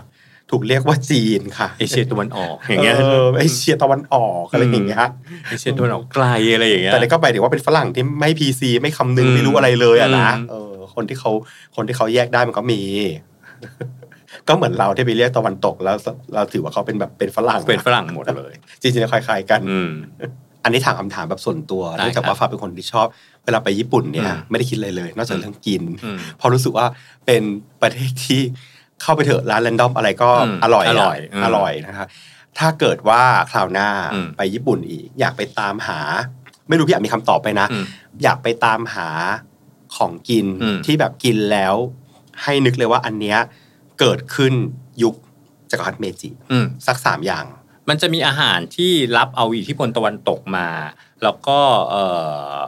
ปรับเปลี่ยน ให้ลักษณะที่เอ่อกลายเป็นคนญี่ปุ่นกิน แล้วก็รสชาติก็ให้ใกล้เคียงกับคนญี่ปุ่นอย่างเนี้ยฮะเอ่อมีหลายสิ่งมากนะฮะเอ่อแต่บางทีอันที่เห็นได้ชัดจะมีขนมที่เป็นขนมตะวันตก แต่ขนมตะวันตกเราก็ต้องแบ่งว่ามันจะมียุคก่อนหน้านั้นที่เปิดเอ่อเมืองท่านางาซากิในช่วงปิดประเทศเนี่ยได้รับอิทธิพลจากโปรตุเกสอันนั้นคนละยุคกันคนละยุคกันอ่าเอ่อในถ้าขนมที่ ที่เป็นขนมขึ้นชื่อของจังหวัดนางาซากิเนี่ยจะเป็นขนมในยุคนั้น อาทิเช่น ขนมคาสเตล่าที่เป็นขนมขนมไข่ไข่เออหรือว่าคอมเปโตที่เป็นอ่าน้ำตาลหนามหนามๆนะฮะอันนี้ก็เป็นขนมของจากเอ่อโปรตุเกสนะฮะหรือกระทั่งฝอยทองอ่าเขาก็ที่ญี่ปุ่นเขาก็จะเรียกเครังโซเมงนะฮะอย่างอันนี้คนละยุคกันเอ่อโซเมงไข่เขาเรียกโซเมงไข่นะคนละยุคกันเอ่อทีเนี้ยพอตะวันตกในยุคเอ่อเมจิเนี่ยทำไมคนญี่ปุ่น กินชอบกินขนมปังเราจะเห็นขนมปังญี่ปุ่นที่เอ่อแปลกๆใช่ไหมขนมปังใส่ยากิโซบะใส่เนอะใส่สปาเกตตี้อะทำไมคนญี่ปุ่นชอบกินคาร์บออนคาร์บเพราะว่าเขาขนมปังตอนเข้ามาในเมจิเนี่ยมันไม่ได้ถือว่าเป็นอาหารหลักเอ่อที่เป็นแบบอาหารต้องกินกับข้าวเอ่อเขาก็เลยมีภาพเหมือนคนไทยอะเขาเรียกขนมปังฮะถ้ามันไม่ได้เป็นอาหารเขาก็เลยชอบมีเขาเรียกคาชิปัง ขนมปังที่ adapt apply แล้ว ให้มันเป็นตะวันเอ่อให้มันเป็นตะวันออกด้วย อันที่ขึ้นชื่อขึ้นมาก็คือขนมปังไส้ถั่วแดงเออร้านคิมูรายะที่อยู่ตรงเอ่อกินซ่าเนี่ยก็ประดิษฐ์ขนมปังไส้ถั่วแดงก็คือเอาขนมญี่ปุ่นที่มีไส้ถั่วแดงหวานๆเนี่ยมาใส่ในขนมปังฝรั่ง แล้วก็ออกขายก็กลายเป็นสินค้ายอดฮิตจนถึงปัจจุบันนี้นะนั่นก็คือเมจิเมจิเอ่อมีขนมที่ประดิษฐ์แล้วก็มีอยู่ได้ในญี่ปุ่นเท่านั้นนะคัสตาร์ดเนี่ยทุกคนรู้ว่ามาจากฝรั่งใช่ไหม เออเออแล้วก็ตลกว่าญี่ปุ่นจะเรียกพุดดิ้งเออแต่จริงๆ คือคัสตาร์ดมันไม่ใช่พุดดิ้งอะมันไม่ใช่พุดดิ้งที่เป็นแบบว่าของตะวันตกที่คิดอะแล้วมันจะมีเอ่อพุดดิ้ง à la mode à la mode คือเอ่อทันสมัยทันสมัย fashionable เป็นภาษาฝรั่งเศสนะฮะก็เป็นขนมที่คิดค้นนะฮะเอ่อในแถบเมืองท่าโยโกฮาม่าก็คือเป็นการเอาพุดดิ้งคัสตาร์ดที่แทนที่จะเสิร์ฟมาเฉยๆอย่างเงี้ยเออแต่ก็ ตัดผลไม้ใส่เข้าไป ราดครีมมีเชอร์รี่ top อย่างเงี้ยเออเหมือนคล้ายๆ banana split อย่างเงี้ยแต่ว่าเป็นพุดดิ้งเอออันนี้เป็นขนมที่ตะวันตกไม่มี ก็คนก็คิดว่าญี่ปุ่นเองก็คิดว่าเป็นขนมตะวันตกแต่จริงๆมันเป็นขนมญี่ปุ่นที่ประดิษฐ์เอาโดยเอาขนมตะวันตกเข้ามา เราก็จะเห็นใน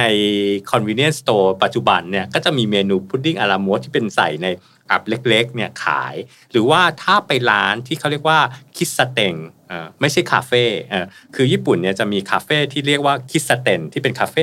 ร้านกาแฟแบบโบราณของญี่ปุ่น และคาเฟ่ที่มาเป็นทันสมัยร่วมสมัยคล้ายๆคาเฟ่ที่เมืองไทยเนี่ยแบบ 喫茶店 เนี่ยเขาจะเสิร์ฟเมนูพวกนี้มีไอศครีมโซดาแล้วก็พุดดิ้ง à la mode เนี่ยไอศครีมก็เช่นเดียวกันก็เป็นขนมในยุคเมจิ ราะฉะนั้นคิสเตนในเอ่อรูปลักษณ์เหล่านี้เนี่ยเป็นร้านกาแฟก็รับออกว่าทำตอนตกออกเข้ามา แล้วก็มีอาหารที่ประดิษฐ์อ่าข้าวราดแกงกะหรี่ก็ใช่ก็ใช่นะฮะแล้วก็สิ่งที่คล้ายๆข้าวราดแกงกะหรี่คือฮายาชิไรซ์อันเนี้ยคนไทยอาจจะไม่เคยชินนะสมัยก่อนไอ้อิจิบังโคโค่เนี่ยเคยมีขาย แต่เป็นเมนูที่คนไทยไม่รู้ไม่ค่อยชินกันเขาก็เลยไม่สั่งก็เลยเอาเมนูฮายาชิไรซ์เนี่ยออกไป แต่ฮายาชิไรซ์ก็จะคล้ายๆตัวคาเลคือคล้ายๆแกงกะหรี่แต่ว่าน้ำจะใสกว่า แล้วก็ไม่ได้ใส่เครื่องเทศ มันจะเหมือนสตูหน่อยๆนะอันนี้ก็จะเป็นอาหารที่เข้ามาซุกิยากิทงคัตสึอะไรที่บริโภคเนื้อ เมื่อก่อนญี่ปุ่นเขาก็เหมือนคนไทยกินปลากินข้าวนะฮะเอ่อบริโภคเนื้อวัว หรือเนื้อสัตว์ใหญ่อะไรเนี้ยก็คือเข้ามา พูดมาก็คือทั้งหมดแล้วนะคะ ที่จะเรียกว่าอาหารญี่ปุ่นคืออาหารญี่ปุ่นทั้งหมดจริง ๆ ถ้าถ้าเป็นวาโชกุที่เป็นแบบอาหารญี่ปุ่นแท้ๆก็คือเขาก็จะกินแค่ข้าวกับปลาย่างอ่านนะฮะแล้วก็มีซุปเต้าเจี้ยว แล้วก็ผักดองอย่างเงี้ยไอ้ที่เรานิยมเนี่ยคือ westernization เวสเ r ร์ไนเซชันเข้ามาเกิดแล้วก็จากมาปนยุคนี้ใช่นะคะโอ้ยหิวอีกครั้งหนึ่ง แล้วก็พวกการใช้นมในอาหารต่าง ๆ เนี่ย ก็เกิดในยุคเมจิเช่นเดียวกัน อืม เกี่ยวข้องกับนมเมจิไหมคะก็ใช่ไงฮะมันก็เลยทำให้ตัวเอ่อบริษัทที่ทำนมเนี่ยเกิดขึ้นในยุคเมจิเขาก็เลยใช้ตัวเอ่อรัชสกเนี่ยเอ่อมาใช้เป็นชื่อเอ่อตัวบริษัทอืมเหมือนเราจะได้เห็นไหมคะว่าการที่ผู้นำของพระประมุขของอืมประเทศเนี่ยเปิดไฟเขียวอืมว่าโอเค เราต้อง westernize นะอืมด้วยเหตุผลที่เราคุยกันมาเนี่ยอื มมันมีอิทธิพลต่อคนแบบชาวบ้านอะอืมอันนี้ก็คือเรียกว่าอิทธิพลของตัวผู้นำที่เริ่มทำก่อน แล้วก็อาจจะมาในแง่ที่ในเชิงอะคำย่อที่ hard power และ soft power นะถ้า hard power ก็จะส่งผ่านในลักษณะที่เป็นนโยบาย หรือการบังคับอาทิเช่นอย่างที่เล่าให้ฟังว่าการให้มาเป็นเอ่อส่วนหนึ่งของในหลักสูตรเอ่อทางการศึกษา นะฮะการส่งผ่านลัทธิแนวคิดชาตินิยมเอ่อแต่ถ้าเป็นซอฟต์พาวเวอร์คือการปฏิบัติให้เห็นในการเอ่อใช้เอ่อสิ่งของข้าวของต่างๆเนี่ยเอ่อแล้วก็กลายเป็นว่าผู้คนทำตามพระองค์ท่านทีนี้เรามีเรื่องที่ติดค้างไว้ตอนแรกที่เรข่าวจะพูลืดอข่าวลือ ซึ่งกันเนี้ยควรจะเล่าแต่แรก เพราะว่าแบบรายการนี้ชอบอะไรอย่างงี้มากค่ะเราก็จะพูดถึงเสียงลือเสียงเล่าอ้างค่ะขึ้นมาขึ้นมาเออเสียงลือเสียงเล่าอ้างว่า จริง ๆ แล้วเนี่ย พระจักรพรรดิ เอ่อเมจิเนี่ยไม่ใช่พระจักรพรรดิเมจิองค์ที่เอ่อประสูติจากเอ่อพระจักรพรรดิโคเมที่เป็นพระราชบิดาองค์ที่แล้วหมายถึงไม่ใช่ลูกไม่ใช่ลูกแท้ๆปรากฏว่าจริงๆมีการสลับตัว อันนี้เป็นเส้นเรื่องอีกอันหนึ่งนะแต่เส้นเรื่องที่เป็นข่าวลือไม่มีบันทึกมีบันทึกที่เป็นแบบว่าเอามาตีความ หรือว่าเอามาบิดกัน แล้วก็พูดต่อๆเป็นข่าวลือนะเริ่มจากว่าเหตุสวรรคตของพระจักรพรรดิโคเมเนี่ยเขาบอกว่าเป็นฝีดาษ อืมแต่จริง ๆ แล้วเนี่ยเขาบอกว่าเอ๊ะพระชนยังตอนนั้นยังไม่ได้มากประมาณ 36เออเขาบอกจริง ๆ แล้วเนี่ยโดนวางยา โดนวางยาเพราะว่าเป็นตัวอุปสรรคของตัวทหารนะฮะแล้วก็อีกอันหนึ่งที่จะมีเข้ามาก็คือว่าเป็นฝ่ายราชวงศ์ใต้อ่า ต้องย้อนความหน่อยหนึ่งว่าก่อนหน้านั้นหลายร้อยปีเนี่ยมีเหตุของตัวพระเจักรพรรดิองค์หนึ่งที่ต้องลี้ภัยทางสงครามเนี่ยไปอยู่อีกเมืองหนึ่งแล้วไปตั้งราชวงศ์ใหม่เป็นราชวงศ์ใต้ แต่ว่าราชวงศ์เหนือที่ถือว่าเป็นราชวงศ์เหนือที่ยังอยู่เกียวโตเนี่ยก็สืบสารแล้วก็หาคนใหม่เนี่ยเข้ามา แล้วราชวงศ์ใต้นี่ก็อยู่อย่างแลนด์แคนมากนะฮะมาจนถึงยุคสมัยเมจิเขาก็บอกว่ากลุ่มที่พวกที่เคลมตัวเองว่าเป็นสืบเชื้อสายมาจากราชวงศ์ใต้ แล้วก็จริง ๆ แล้วเนี่ยถือว่าเป็นราชวงศ์ของจริงเนี่ยเอ่อแลนด์แคนยากจน พอฆ่าพ่อแล้วแล้วบอกว่าให้พระจักรพรรดิเอ่อเมจิขึ้นครองประมาณไม่เท่าไหร่ฆ่าพระจักรพรรดิเมจิ แล้วเอาเอ่อเจ้าชายของราชวงศ์ใต้เนี่ยมาสลับพระองค์ แปลว่ายังเด็กมาก ยังเด็กมากทั้งคู่อายุ 14 ด้วยกันทั้งคู่ก็เลยสลับได้ แล้วเขาก็บอกมีหลักฐานในการดูว่าเอารูปพระจักรพรรดิเมจิในตอนที่ยังเยาว์ กับรูปพระจักรพรรดิเมจิตอนขึ้นครองราชย์แล้วมาดูไม่เหมือนกันอ๋อ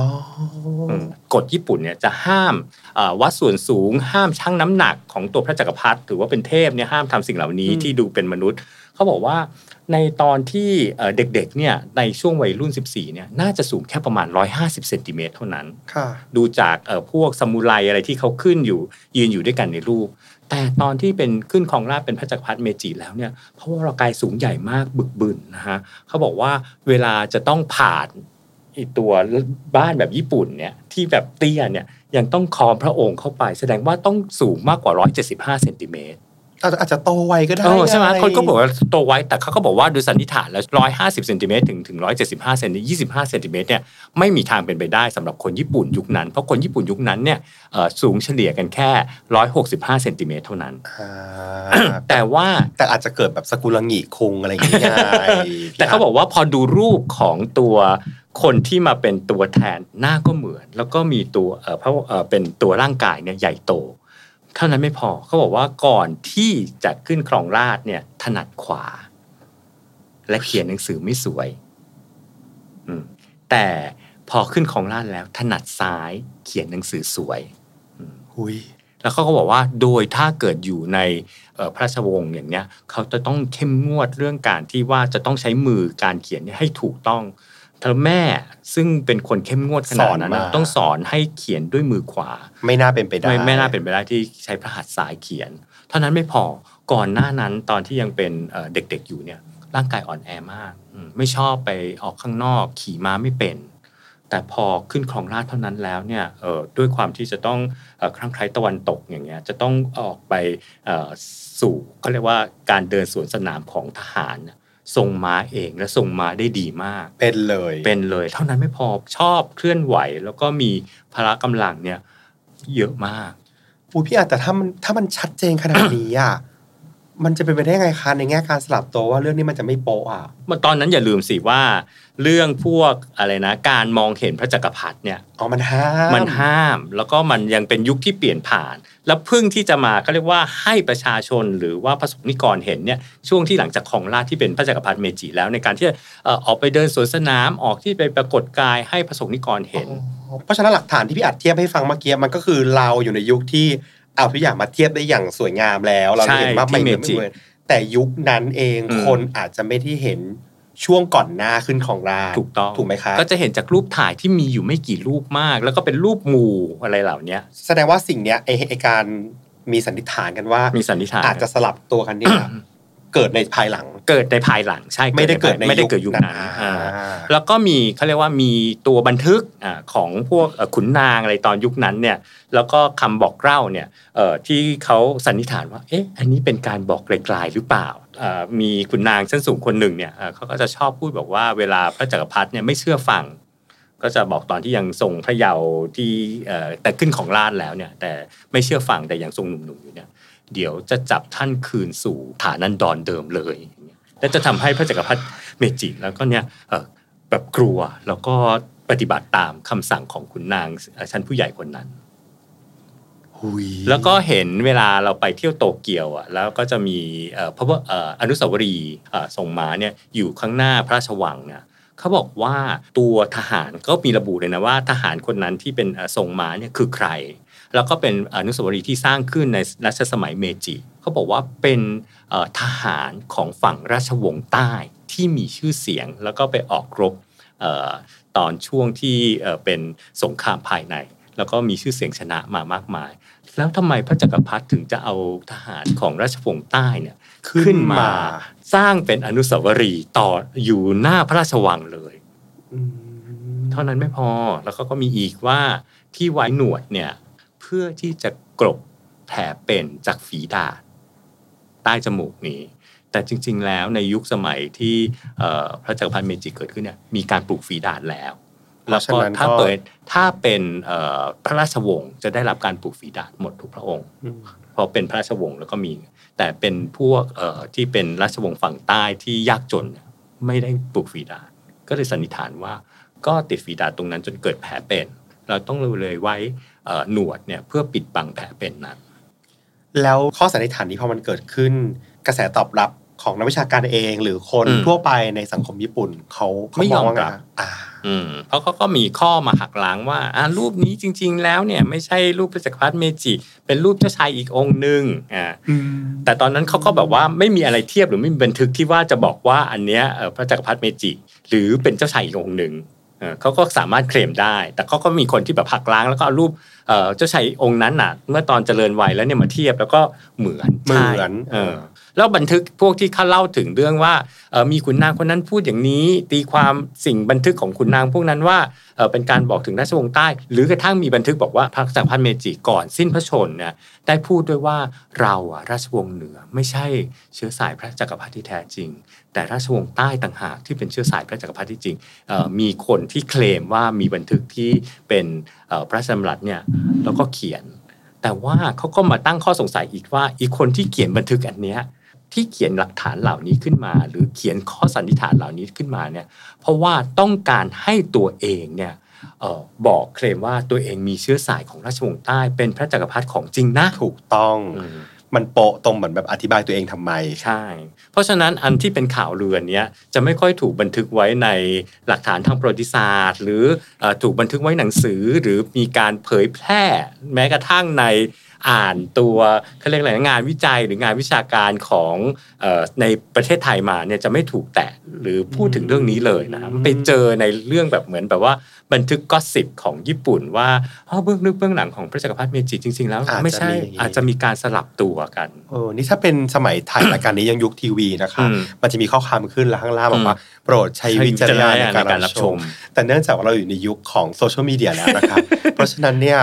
ไม่ต้องขึ้นข้อความ เพราะว่าเราเน้นเรื่องไม่เรื่องเรื่องไม่จริงไม่แล้วเท่านั้นไม่พอทีมซองของรายการของช่องฟารอนก็จริงหรือไม่จริงนะใช่จริงหรือไม่จริงถูกไหมคะก็เลยเลยเอาเรื่องว่าเออจริงหรือไม่จริงเนี่ยตามคอนเซปต์ของช่องเนี่ยมาเล่าให้ฟังเพราะสิ่งที่สงสัยพี่อาจเนี่ยพี่อาจพูดเองว่ามันไม่ได้มีบันทึกในในสายที่มันเป็นทางการทั้งหมดใช่และปฏิเสธพวกนี้หมดเลย พี่อาจไปอ่านมาจากไหนคะอืมก็ค้นเอาแล้วก็มันจะมีหนังสือที่อะพูดถึง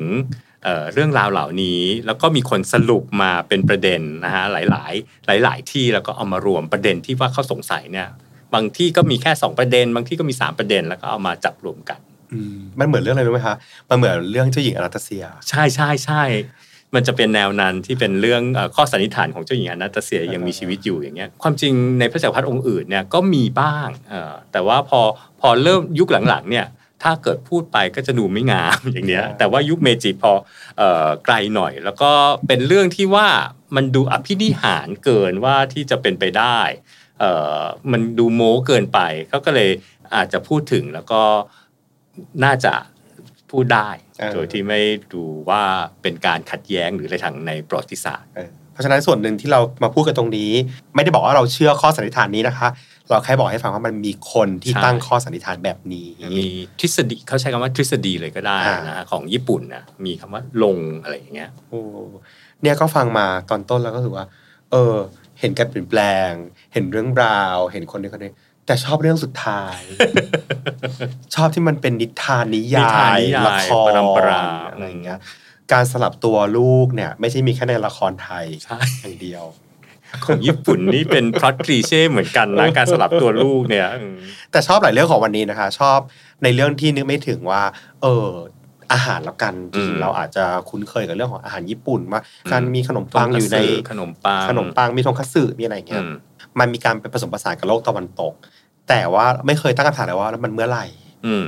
พี่อัดได้เฉลยให้หมดแล้ววันเนี้ยมันใช่เข้ามาเป็นกระแสพร้อมๆ กันในช่วงเวลานี้ ส่วนใหญ่อะไรที่เกี่ยวข้องกับตะวันตกของญี่ปุ่นน่ะแล้วก็ถูกกลืนกลายกลายมาเป็นเอ่อลักษณะของญี่ปุ่นเนี่ยจะเกิดขึ้นเนี่ยสมัยเมจิอีกอันหนึ่งที่เป็นแบบจุดเด่นของสมัยเมจิเนี่ยถ้าเกิดเราไปเดินกินซ่าหรือเดินไปเดินย่านต่างๆ ที่ยังหลงเหลืออาคารที่ยังหลงเหลือจากสงครามโลกครั้งที่สองเนี่ยเราจะเห็นอาคารอิฐแดง อิฐแดงเอ่ออิฐแดงเนี่ยก็เป็นเขาเรียกว่าเป็นเทคโนโลยีนวัตกรรมในยุคเมจิอืม เห็นไหมที่เกิดขึ้นคืออาคารอิฐแดงเนี่ยอาการเร่งกะในภาษาญี่ปุ่นเนี่ยคือหมายถึงเอ่อความศิวิไลซ์ในยุคเมจิเป็นสัญลักษณ์อย่างนั้นเลย มันเหมือนนี้เลยค่ะ ที่อังกฤษจะมีแบ่งมหาวิทยาลัย แต่ว่าวิธีการที่ง่ายๆที่สุดคือ ให้ดูตึกของมหาลัย เป็นมหาลัยยุคไหน แล้วก็เรียกกันว่าอ๋ออันนี้เป็นมหาลัยยุคอิฐแดงอืมอืมคือในยุคช่วงเวลานั้นน่ะจะใช้อิฐสีเนี้ยในการสร้าง แล้วพอเห็นตัวสถาปัตยกรรมตึก จะรู้เลยว่า พอจะเดาได้คร่าวๆว่ามหาลัยเนี้ยเกิดขึ้นในช่วงปีอะไร อีกอันหนึ่งของญี่ปุ่นคือซีเมนต์อ่าซีเมนต์ก็เกิดเอ่อที่รับเอามาจากตอนเอ่อยุคเมจิ เพราะฉะนั้นอาคารที่เป็นแบบปูนซีเมนต์เนี่ยก็คือยุคเมจิ ก่อนหน้านั้นก่อนหน้านั้นะนไม้กับกระดาษอ่าญี่ปุ่นถึงไฟไหม้กันแบบว่าเปิดเปิงเพราะว่าทำจากไม้และกระดาษเยอะมาก อาคารที่เป็นปูนซีเมนต์เป็นหินอะคืออาคารที่เกิดขึ้นในยุคเมจิ วันนี้พี่อัดพอเล่าจบปุ๊บอะสิ่งที่อยากทำตัวนี้นะคะ อยากจองตัวเดี๋ยวนี้ แล้วกลับไปจะเริ่มสังเกตว่าตายละฉันไม่ได้เห็นร้านไอติมนะ ฉันได้เห็นเมจิอืมฉันเห็นยุคเมจิอ๋อฉันไม่ได้เห็นแค่บ้านปูนซีเมนต์แล้วฉันบอกตอนนี้จะขิงเพื่อนได้ละอันเนี้ยมันเกิดยุคเมจิอืมเพื่อนบอกเพิ่งสร้างเมื่อปีที่แล้ว ใช่ใช่ระวังนะ เพราะมันจะมีสิ่งที่สร้างเลียนแบบยุคเมจิใช่ไหมเราจะไปเห็นพวกสถานที่ท่องเที่ยวอะที่อย่างยังเอ่อโกดังเมืองโยโกฮาม่าหรือโกดังอะไรคือมันก็ถูกล่าพนาศูนย์ไปยุคสงครามโลกครั้งที่สองสร้างใหม่ให้เหมือนมโนเป็นเมจิหมดไม่ได้นะคะใช่มนุษย์เป็นเมจิของจริงหมดไม่ได้เออนะคะก็เป็นอีกตอนที่เรียกว่าจากเรื่องของชีวประวัติอืมของคนที่เป็นผู้ปกครองคือพระจักรพรรดินะฮะแต่ว่านำไปสู่การเปลี่ยนแปลงที่ยังเห็นผลพวงจนถึงภาพต่างๆเนี่ยทุกวันนี้ก็ยังเห็นสิ่งนั้นอยู่ นี่คือกลับไปต้นกำเนิดว่าวันที่เปลี่ยนเนี่ยเปลี่ยนยังไง ญี่ปุ่นจากยุคที่คอนเซอร์เวทีฟจ๋ามากๆ แล้วก็รับความเป็นฝรั่งเข้ามา แล้วมากลับมา conservative อีกรอบ แล้วก็กลับไปกลับมาจนหลาย ๆ อย่างอะเป็นมรดกตกทอดให้เราเห็นทุกวันเนี้ยครับแต่มีเรื่องหนึ่งนะ ที่ญี่ปุ่นเคยเปิดมากกว่า แต่พอ modernization แล้วหาย conservative นั่นก็คือเรื่องเพศก่อนหน้า modernization ญี่ปุ่นเปิดเรื่องเพศเปิดเปิงมาก เปิดเปิงมาก พอ modernization รับเอา วัฒนธรรมวิกตอเรียนในเรื่องเพศสงวนเข้ามาตัวรักนวลสงวนตัวจะต้องแบบผู้หญิงจะต้องแบบว่าอะไรนะเป็นเมียและแม่ที่ดีอ๋อในเนี่ย modernization รับเอาคอนเซปต์นี้มา เห็นไหมหุยถ้าต่อก็จะไม่จบนะคะเรื่องนี้อ่าขอบคุณพี่อัดมากๆนะคะ ในวันนี้นะคะปกติเราเจอกันชาวช่องก็จะคุ้นหน้าคุ้นตากันดีตอนนี้พี่อัดก็มาเป็นเซลล์ประจำของช่างเชื่อม นะคะ วันนี้ขอย้ายรายการมาที่ People You May Know กันมางนานทีเราจะได้ฟังเรื่องราวจากญี่ปุ่นรอบที่แล้วผม EQ สั่งนี่ EQ ก็สั่งถล่มทลายนะคะอืมดับฝันชาว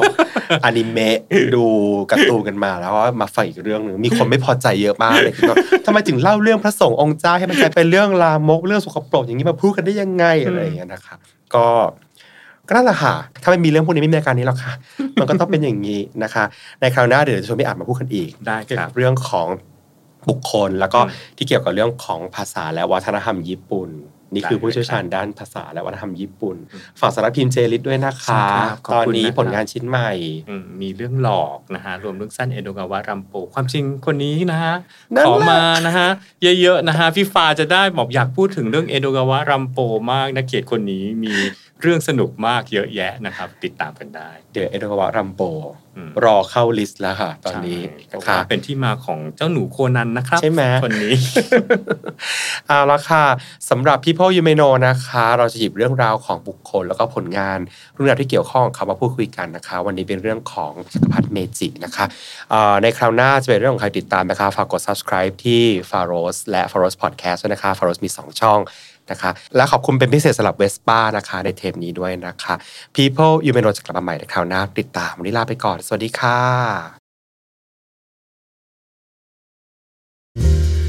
12 ปีเวสป้าประเทศไทย Viva la Vespa People you may know